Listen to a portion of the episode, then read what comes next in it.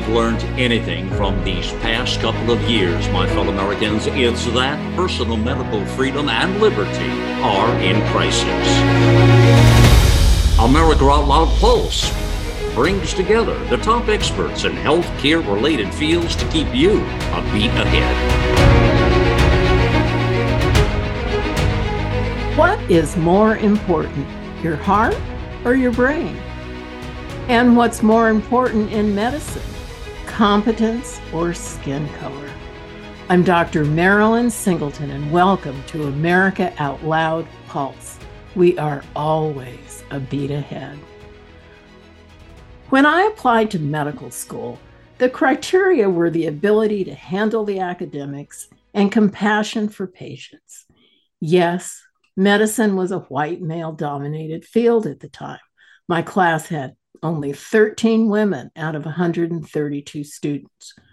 Most schools were aware of the lack of women in medicine, and as of 2019, the majority of medical students are women. At a time when women in medical schools was rare, Johns Hopkins Hospital is, was an example of how admitting women to a major medical school in the 1890s did not mean lowering standards it meant giving women an equal opportunity. The story is kind of fun. Hopkins needed money to build the medical school, and four well to do women said, We'd raise the money at the time, half a million dollars, on the condition that the medical school would accept women. The benefactors were clear.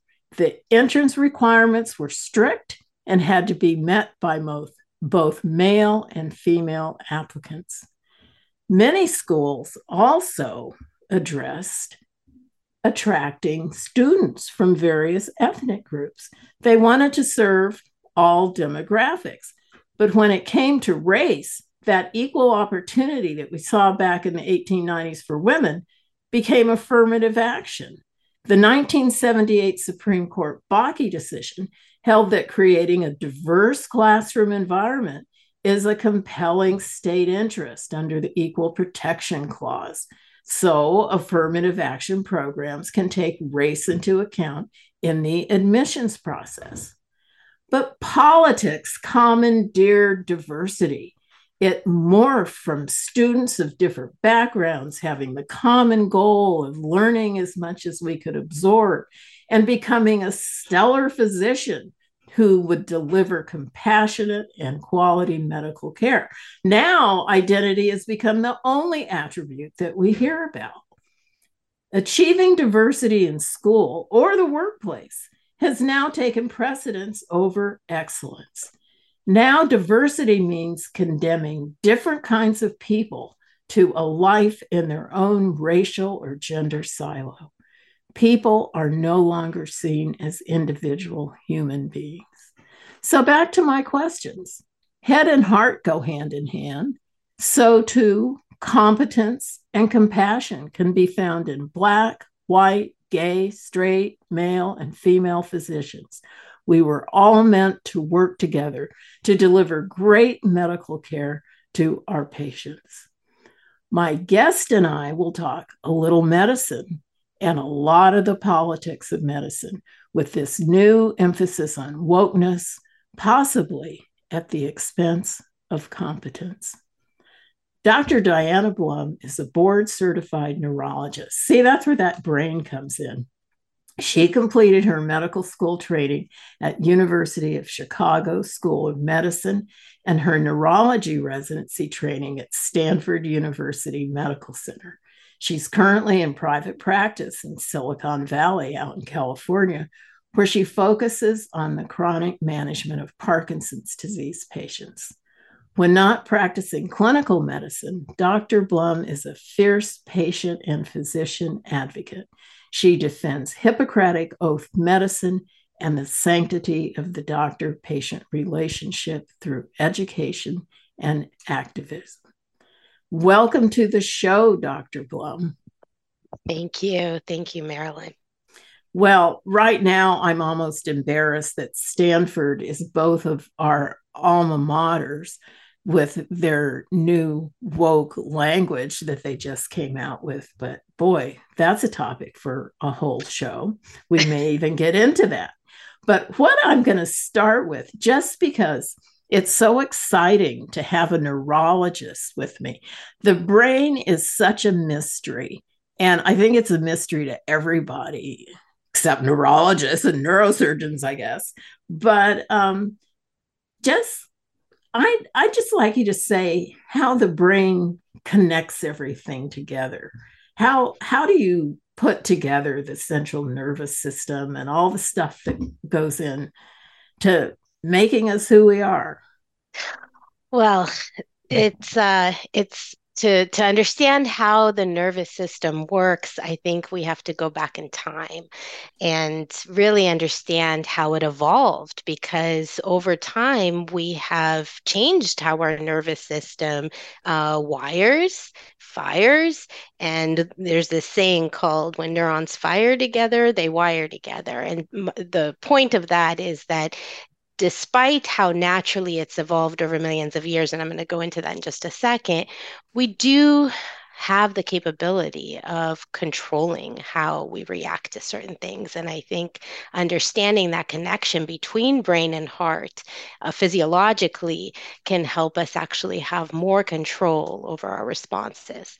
So, so let's go back. Let's go back uh, several million years when we all lived in caves, and survival of our species was was largely dependent on having a robust sympathetic nervous system. And what I mean by sympathetic sympathetic is our fight, flight, or freeze response, which mobilized our body to react quickly when there's signs of, of danger, like that proverbial, you know, tiger ready to jump out and eat us.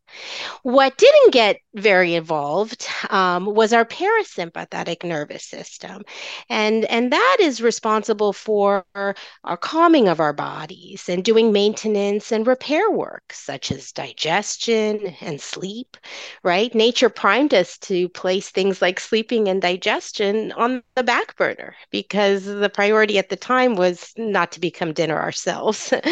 so fast forward, you know, millions of years to today we're living in a modern society where most of us do not fear a tiger jumping out and, and killing us or eating us at any given moment. Yet our bodies are still naturally wired to react to you know pretty much anything around us with that constant real threat in mind.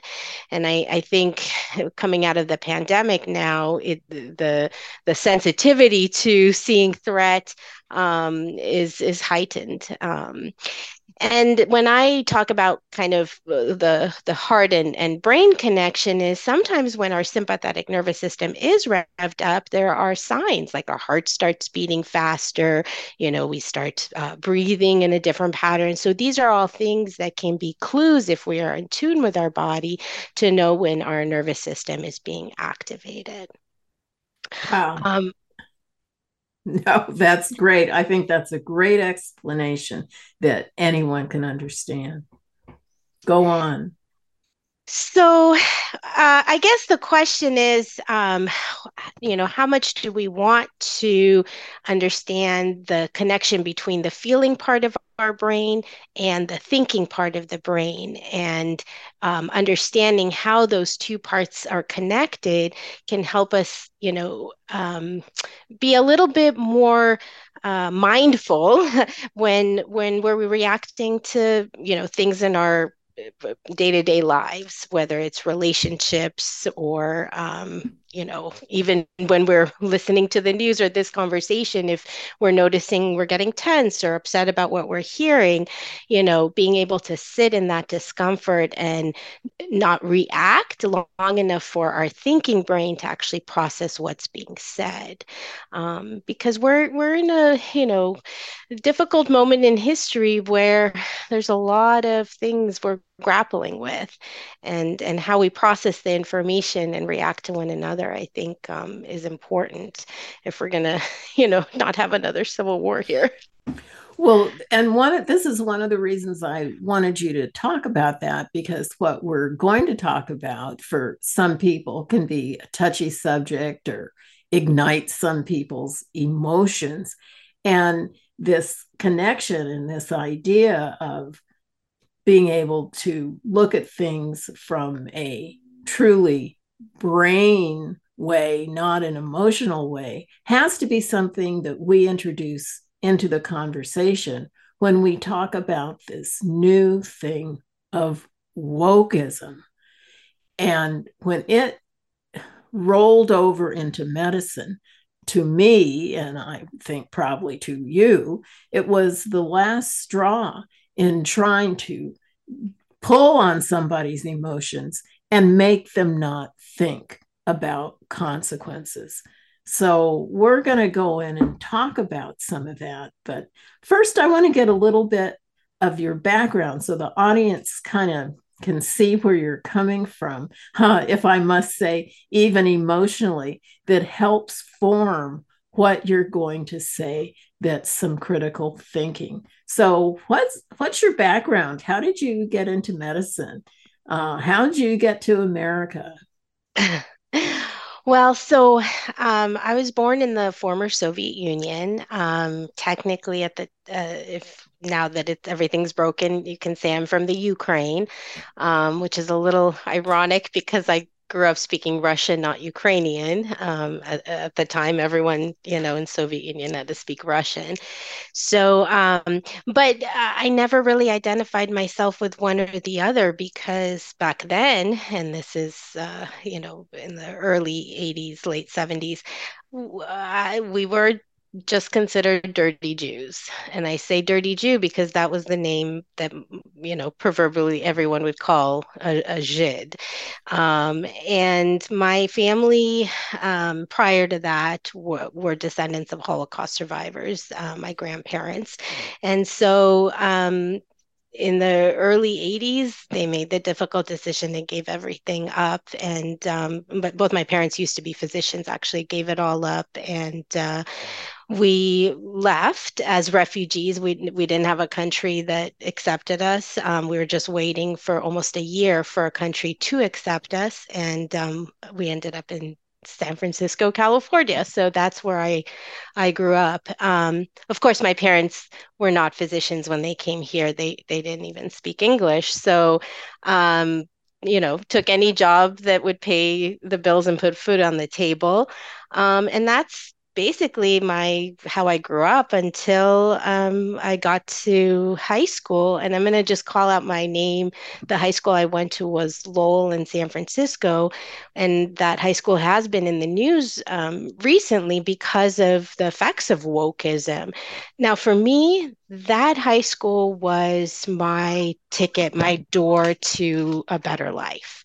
Um, and so, you know, my parents were poor we you know obviously couldn't afford private school um, but you know the rumor was it that if you can get into lowell you would have a good education and that would open up doors. And and that's exactly what happened. From there you know i went to college and so somewhere along the way decided oh i i love the brain. And um, that's basically how I got into medicine. I didn't initially realize that working with Parkinson's patients, which was always going to be a passion of mine, um, required going to medical school. So a very roundabout way, but here we are. Well, good. Thanks for that story.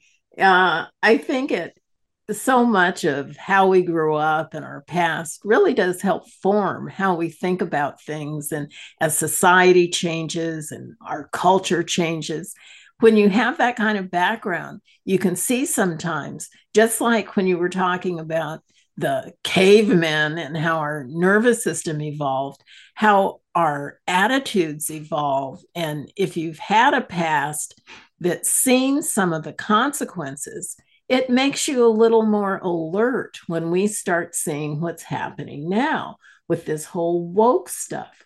Let's kind of go kind of go over what's happening in medical schools now? What have you seen? I mean, are the tests the same? What what is it that's going on now that really kind of piqued your interest in all this wokeism?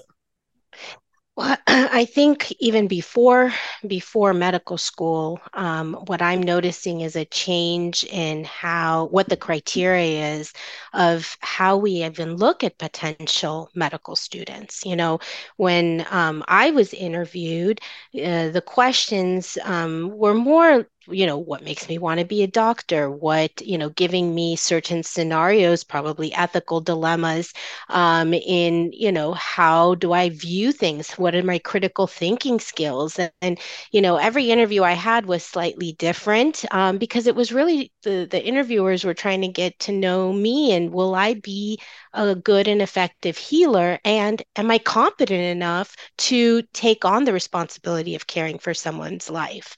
Um, so that is what I think has changed. Now the priority seems to be meeting quotas, and the quotas are not so much, you know, a certain standard of education or, you know, it's you know your skin color your immutable characteristics based on genitalia or sexual preferences i mean these are have nothing to do with the kind of you know doctor one will eventually be in terms of being able to provide competent good quality medical care. And yet this seems like it's the front line of what is actually being prioritized. Um, so quotas to me are quite scary because that's you know how my country that we f- fled from used to um, do things. And um, yeah, I'll stop there for a second. but the the other thing that I'm seeing is that we're we're getting rid of certain um, standards that actually are able to show competency. So the MCAT is a good example.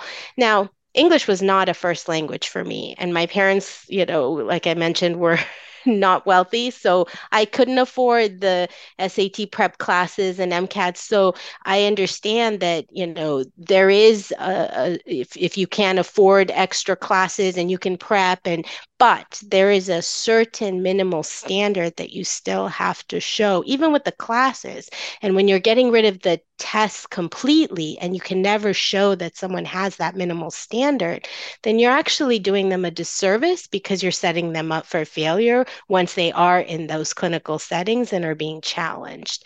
Um, However, what we're seeing is instead of letting the folks that really are not thriving um, actually fail because at the end of the day if you let if you just pass them along you have an incompetent doctor who has someone's life in their hands. What we're seeing is um, unfortunately these uh, students are not being failed. They're just being passed along because failing them would be a sign of white supremacy. And so you're churning out, you know, future physicians who do not have the skills to practice medicine safely. Um, so that's the end result that I think we're here freaking out about is because we're now seeing the impact of that lowered standard medical education and ultimately care. Okay, well on on that low note, uh, I just want to take a break and as always and every one of the listeners has heard me talk about this. Speaking of good standards, is Cofix RX. This is a nasal spray that came out, oh, gee, about six, seven, eight months into the COVID epidemic. And early on, people realized that povidone iodine was a real antiviral powerhouse. And that's what's in Cofix RX it gives a mixture, the exact right mixture of iodine, vitamin D, and uh, xylitol, all of which are have some antiviral properties. Anyway, I use it and have been using it, gee, for quite a while now. And I make sure I kind of give a squirt up my nose whenever I go out to the grocery store, when I come back from the grocery store, when I go out. And um, as they say, knock on wood, um, we've been quite healthy. And we can get Cofix RX at pharmacies, you can get a mail order, and we have a little button for it right on our page. And you can scroll down the page and click the button, read all about it, and get a discount if you purchase it from the website. So I have to say, I love recommending it. And another great reason it's made in the USA and invented by United States doctors. So, Cofix RX, my new best friend. I love it. I hope you'll try it because in this new year, 2023, we want you to be healthy.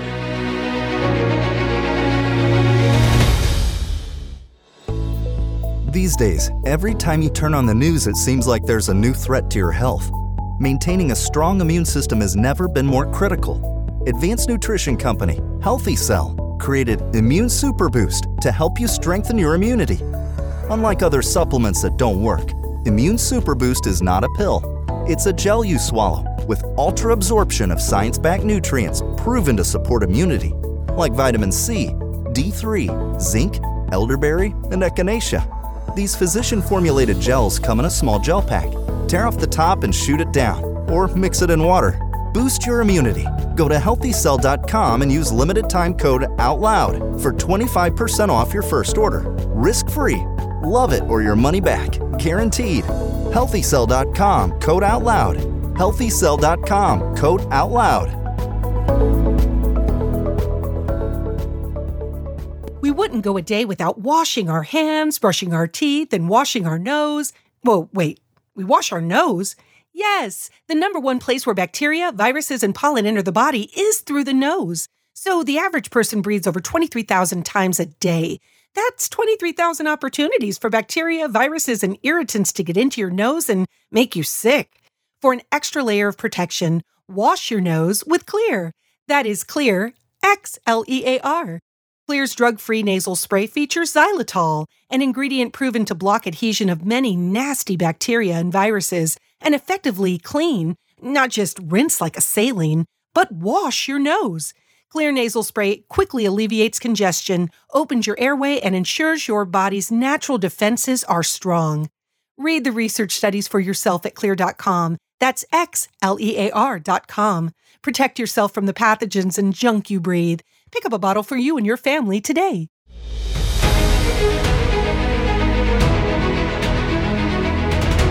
So, speaking of being healthy, let's get back to this whole idea of medical students and competence. Years ago, there was something called the Flexner Report, I think, and you can correct me if I'm wrong. It was around 1910 and this was a fellow who was commissioned to examine medical schools. And you have to remember, doctors didn't always go to medical school. They used to become doctors by being an apprentice. So it was a big deal when actual medical school started in the 1800s, what it was about 1830s or so because actually some American doctors had trained in Scotland. Um, and that's how they got an actual MD degree. So, anyway, medical schools were examined to see were they teaching people the right things or were they just kind of pop up shops? So, tell us about this Flexner report, Dr. Blum. Well, prior to 1910, which is when the um, Flexner report actually came out, um, I mean, we had a lot of voodoo magic quackery medicine. Um, there really was just about anyone and their mother hanging a shingle and calling themselves healer, and um, there was no standardization. So, you know, bloodletting and you name it, it was it, all comers. And a lot of people, unfortunately, were, were getting hurt. Um, so the uh, AMA, I'm or was it the AAMC? Uh, that I might need to be che- uh, fact checked. I can't remember if it was the AMA or the AMC, but um, they basically asked Abraham Flexner to go around and see what is the status of the, at the time, I think it was 155 uh, medical schools were, were open. And after this famous report, a majority of those schools were actually closed because of the um, poor standards um, based on the first uh, hand inspections. And I think they included Canadian medical schools as well. But um, uh, a good number, and, and uh, they were not predominantly Black. Um, there were definitely all comer medical schools, but unfortunately, five of the seven Black medical schools were also closed as part of the findings of that report. Um, now, many argue that it was because of Abraham Flexner's um, advocacy that the two actually remained open because they too were substandard in many ways, but he advocated the, um, to get extensions so that they can bring up their standards um, in order to keep them uh, open. And, and those were the Meharry and Howard that, that we have today. So that basically was the beginning of the standardization of medical education was his report. And and i do worry we're kind of going to pre-flexner days today um, as we ignore scientific method principles. That was one of the things that he um, promoted in medical research um, and and practice. And um, also he uh, i think contributed to the oversight of the state licensing boards, or, or at least those were established soon after his uh, report. Well, it's interesting talking about the standardization and licensing and all these things that we take for granted now. And like you say, we're starting to move away from that. This association of medical colleges you know, they're wanting to make the, as it's called, MCAT, which is the medical test that we were talking about before, and, and that you mentioned, want to make it pass fail.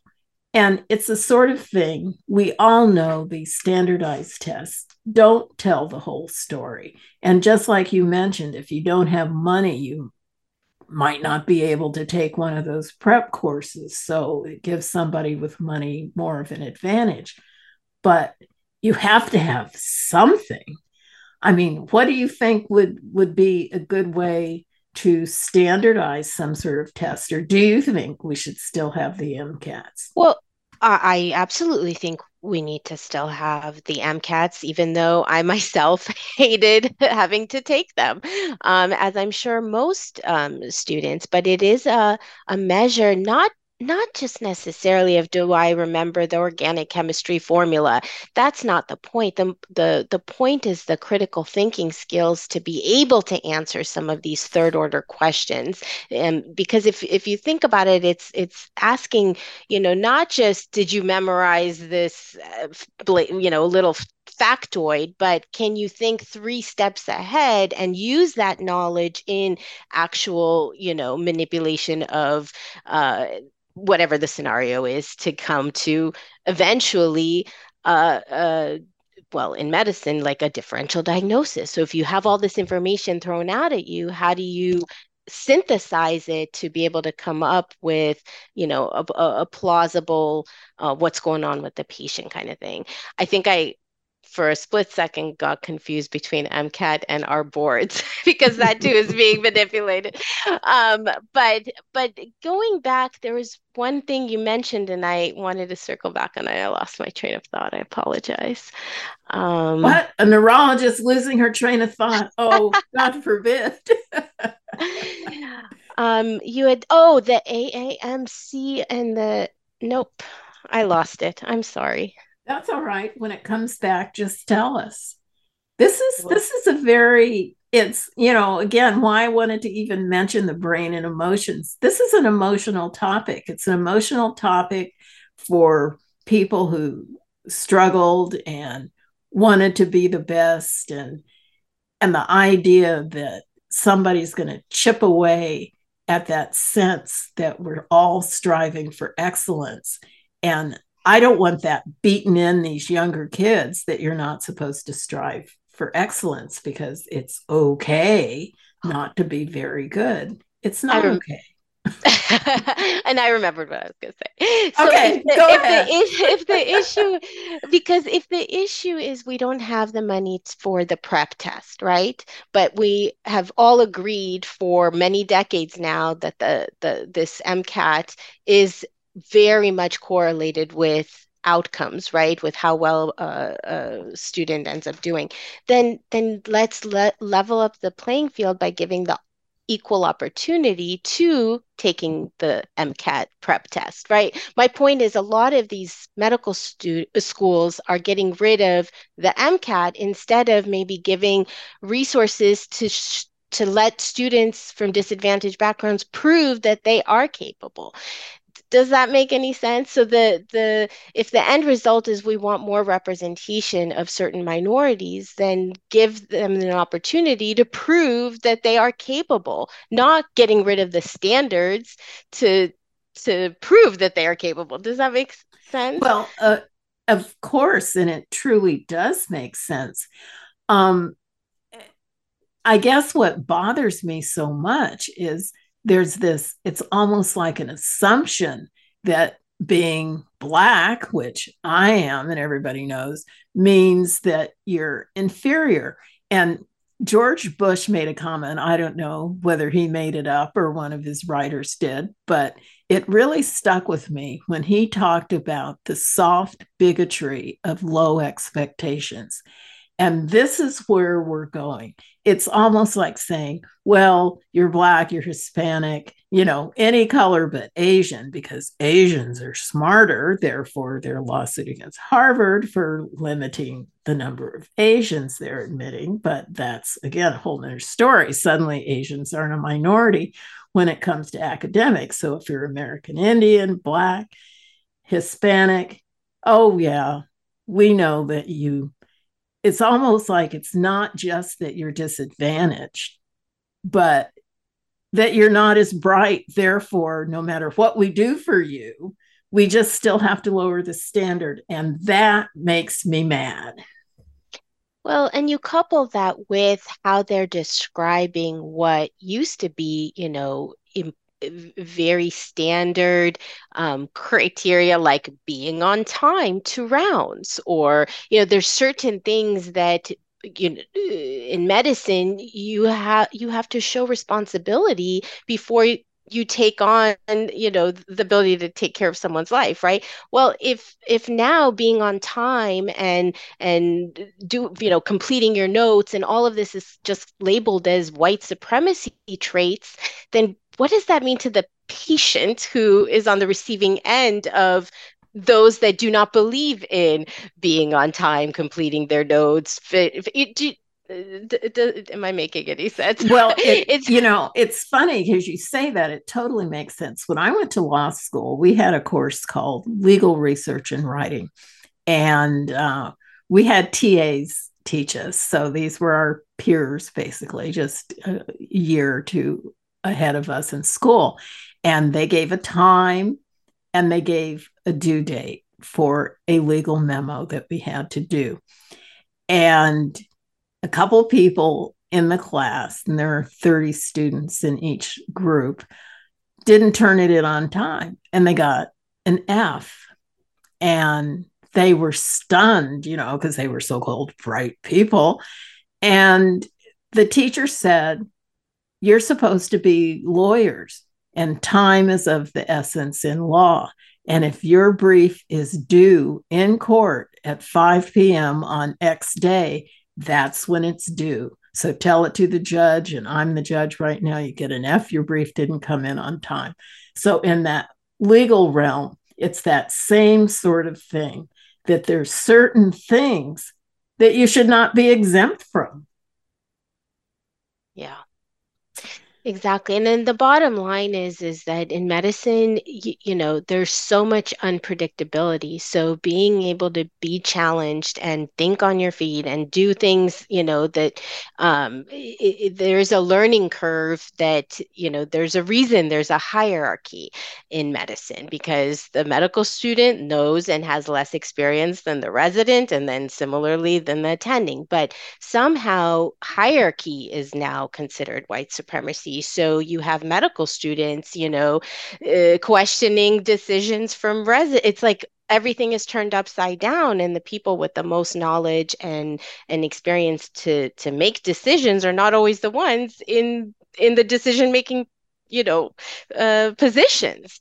Um, and and the biggest one that i think uh, worries me is the inability that attendings are reporting and of course this privately because they're afraid of being knocked down from promotion if they're in academic settings um, to say this publicly but um, is to give feedback. So i mean i remember being you know what did we call it? Pimped when we were when we were in medical school but you know on the fly asking a thousand questions and yeah even if i got 995 of them wrong i learned from the experience and um and now you're not even allowed to to challenge people because god forbid you know that's a microaggression.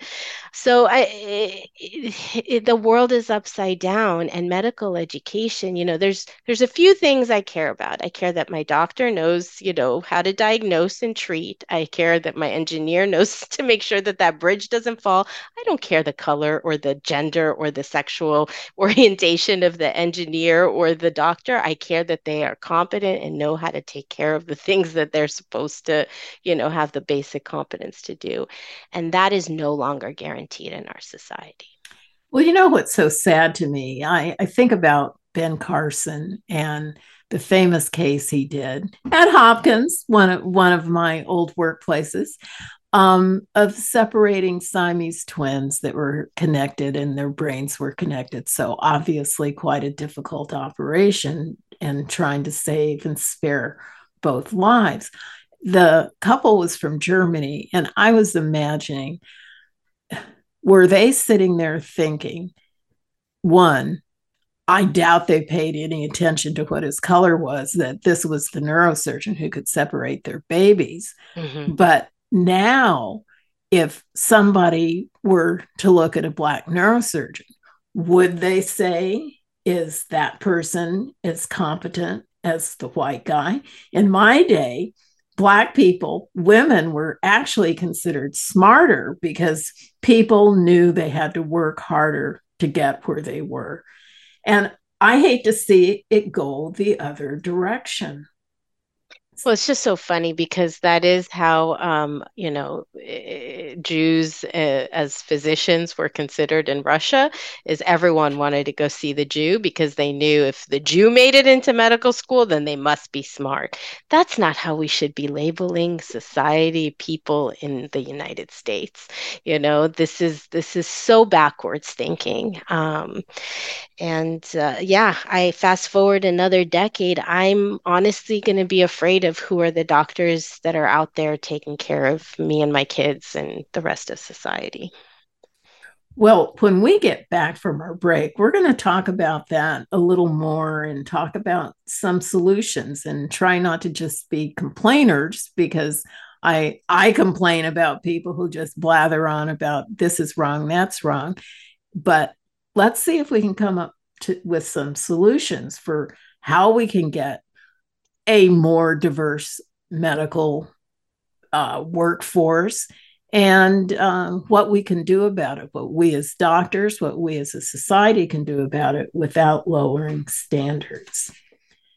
So I just want to thank everybody for listening to America Out Loud Pulse. You know, we started last April, April 2022, and the show is just great. I love it because we've got five different shows. We've got me on Mondays. Tuesdays, we have Dr. Jordan Vaughn and Dr. Stuart Tankersley.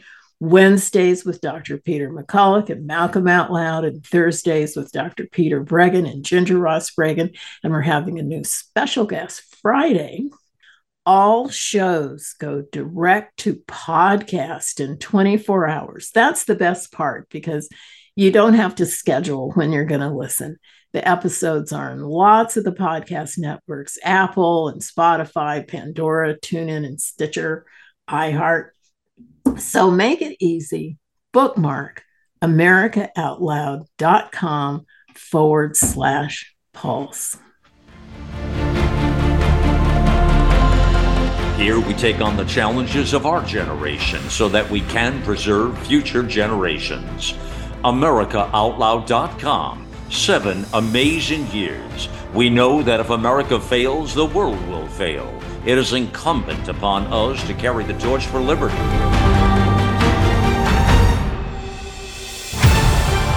America Out Loud Talk Radio.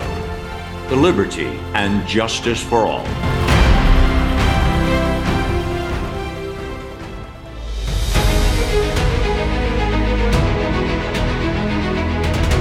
So, back with Dr. Blum, we have, okay, this change in medical education. There's even a group called, what is it, White Coats for Black Lives that I, and I've talked about this before, how a few very loud people can take over the narrative because it's hard for me to imagine that people are willing to have standards lowered but this group is talking about their job is to dismantle dominant exploitative systems in the United States that are reliant on anti Black racism, colonialism, cis, heteropatriarchy, white supremacy, and capitalism. Since when should that be a criteria for a medical organization? My goodness. Well, you- it's no, I would just say, have you scariest, heard of these folks? I've I I have. It's it's probably one of the scariest things I've heard because we are we're going um the, to me this speaks to medical ethics violations right when you're putting the uh, some kind of arbitrary collective you know social justice goal over hippocratic oath medicine, which prioritizes the individual human being you took an oath to take care of. So the, the organizations that are pushing this social justice, and um, you know, the organization Do No Harm Medicine actually did some survey. I think the, the last I saw was 72% of our top ranked medical schools are injecting this type of identities politics, social justice, you know, emphasis. Many are starting to rewrite even the Hippocratic oath that medical students are are taking, and this is completely uh, in my opinion, unethical. Because if you think about uh, prior, you know, lessons we're supposed to learn from uh, in our own history, like the eugenics movement, right? Putting some kind of a arbitrary collective anything over the individual human life never ends up well not for humanity and not for medicine and and that's literally what organizations like white coats for black lives are promoting well, it's it's really rather sick. And sadly, there are places that need to be addressed. One of the things that you touched on briefly, and I know that you've gone done a deep dive into this, is some of the scientific research that revolves around some of these racial issues where the conclusion is written even before the study, they don't even do the standard hypothesis and work backwards, like what you're trying to prove or disprove. They just want to prove what they want to say. And um, can you That's think right. of any studies offhand that have been actually, I'll call them bogus? Yeah, well, the I think the one of the biggest problems, as you mentioned, is the um, the level of evidence that's now required required to, um, you know, actually change clinical guidelines um, feels like it's being lowered. And a perfect example of this is if you look at gender affirming care, right? There have not been any placebo controlled double blind studies where that used to be the, you know, level one evidence before uh, organization like the AAP would give any kind of recommendations. And yet, here we have completely adopted this one way approach of, you know, affirm, affirm, affirm. Um, and often it's associated with giving medications that are you know have irreversible consequences that unfortunately patients are not being counseled on so there's no informed consent. Um, and and sometimes even worse when it comes to some of these surgeries. So that is a perfect example because when i did a, a deeper dive in, into this a lot of these uh, studies that they claim to support this uh, you know gender affirming care were observational studies who that that that basically were fishing expeditions with a predetermined, you know, here's what we want to show. So now let's go find the data to support what we really want to, you know, show. This isn't science. This, this is really when I say pre Flexner days, that's how things used to work. Pre Flexner. And here we are adopting the same, you know, uh, unscientific, uh, unscientific method principles. It's, well, well, the thing that's interesting, what it does is it makes people not pay attention to things that should be done, studies that should be done that are looking at racial things. I just, being an anesthesiologist, I remember be, the days before pulse oximeters, you know, supposed to look at somebody and see if they were turning blue. Um, pulse oximeters was one of the greatest things that ever happened to anesthesia. And one of the companies had done a study, and it's something as a practicing physician was a question that we were asking. If people with darker skin, does the pulse oximeter have the same rating as somebody with lighter skin? Because what it does is it's reading the color of the red blood cell through that little light that's, you know, when they stick it over your finger. And then a computer translates that into a number. So the skin color would matter. So they did a big study.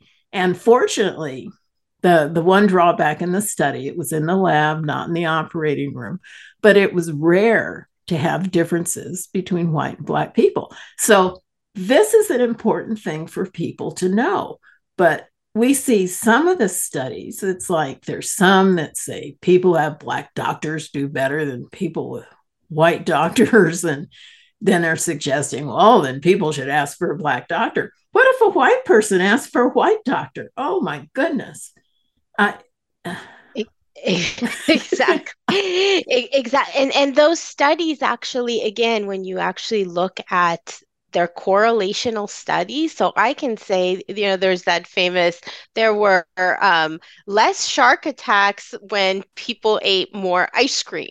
now, does eating ice cream have anything to do with shark attacks? No. But if you want to, you know, go fishing for a correlation and you get enough, you know, very uh, cherry picked data samples to, to show that look i have this correlation here then you can make anything work. So um, again when you actually peel the layers of these actual studies there's a lot of conflict of interest. When you look at the funding sources a lot of them come from activist organizations that you know, clearly have an agenda. And what's most disappointing is our academic journals, which are publishing it.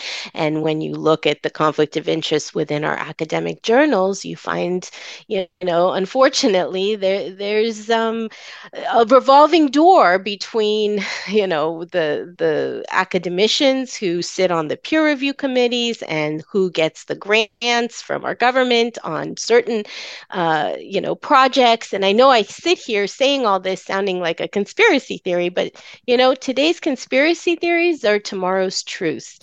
And the more we're looking into individual studies and you know forcing uh, retractions because we now have evidence as to why these are not reproducible the, you know plenty of flaws now we're actually seeing the studies are getting retracted The problem is they're very quietly getting retracted. The media is not covering it. You know, it's just, it was a big hype when they were first published, but now they're kind of quietly just, you know, going away uh, without the public being actually educated on why the retractions are are now happening. Well, I think fortunately the public has become more aware of um, I don't know if I can go all the way to the extreme and call it pseudoscience, but let's just say not good science because of what happened with COVID. I always swear on this show I'm not going to talk about COVID because some of our other hosts do, but this was sort of a uh, the canary in the coal mine for bad science. And people recognize when you have these people who said one thing then they say another but don't go back and say i'm sorry. It's kind of these retractions. We've never heard dr fauci say i'm sorry. Gee masks didn't really work. None of that stuff. So people have become aware and i hope doctors have become more aware because they're we're certainly the ones who read the studies. Patients kind of read the distillation that you get on cnn or usa today. But some of these conclusions you know shark attacks and ice cream and i just hope doctors won't be fooled. But going back to what you said about what kind of students they're breeding that will they be fooled? Well that's that's exactly right because i don't think these students actually know how to critically analyze a research paper. I don't i don't think they understand or are being taught what does it mean to power a study what does it mean to consider confounding variables and how do you account for them both statistically and in the design of a study? Like i don't think any of that is being taught. Instead we're being taught you know social justice warrior stuff not how to analyze critical scientific papers that actually will impact you know patient care. It is mind boggling to be honest. All this other stuff that goes in to whether a child is advantaged or disadvantaged and that to me seems more reasonable than just say, you're no longer an individual. You're not a kid. You're a black kid. You're a Latinx kid or a white supremacist kid who hates brown skinned kids. Uh, so, I mean, don't you think we have to get rid of that first? Well, that that's exactly right. I mean, I think the the basic kind of how you know treat your neighbor as you would like thyself just basic kindness like that somehow is being trampled on over you know this um uh, how should we put it? Um it, like so i'll give you an example. I volunteer i actually do teach science in a underprivileged school. Um, this year it's third graders. Last year i did fourth graders. And what i saw you know originally when i signed up to do this i wanted to a understand what are the challenges in these, you know, mostly minority communities and obviously socioeconomically disadvantaged schools. And I thought it was going to be lack of resources. But I go in there and, you know, there's like thousands of dollars like of these science kits, these FOSS kits that I'm like, wow, I don't remember anything like this with beakers and magnets and but the kids don't know how to read the science instructors to be able to use the you mm. know the kits so all this money and resources are just wasted because instead of putting the attention and last year these were fourth graders right? So it, to k1 2 really getting the the reading down so that then you can build on concepts that's not happening. And so then you fast forward and then you know if the kids that have not had those basic standards are then allowed to just continue to move forward. So my, point is solutions is yes, you put that money and resources into K1 2 reading, like basic math like the, the the the, foundational skills that then the higher order learning builds on. The, without that i'm not sure you you know you can throw as much money as you want but without those basic fundamental skills of reading and, and basic math i don't see anything much happen you know getting fixed. Um, and that's not happening that is not I, you know i rather see four teachers in the classroom with a one to five student ratio and spend the money on that instead of wasting the money on you know pretty ipads and teach those kids how to read and and build their self-confidence that way. Um but no we we have a lot of pretty gadgets a lot of you know every kid has an ipad and they know how to scroll and look at pretty you know but there's no well they're looking at tiktok on it rather you know where you don't have to read just look at people doing stupid stuff yeah, no, that's where we need to put our emphasis. And um, having now, you know, I'm a product of public schools and I send my kids to public schools, and now I've had a taste of a variety of public schools. That is where we need to have the biggest reform our K through 12 education. You cannot fix this by the time you get to the medical school level. So if if the if the goal is we want more representation, uh, you know, of diverse backgrounds in medicine, you got to put the emphasis in K through 12. You, you don't lower standards in medical school. And I look at it, I'll look at it on the emotional side as a Black person who grew up with parents who always told me I was as good as anybody else and that you never had to take low to anybody made me want to be excellent. It made me want to be an excellent doctor. And I get quite disturbed. I'll use that nice, calm word when students are told to be victims rather than telling students stories of, you know, Dr.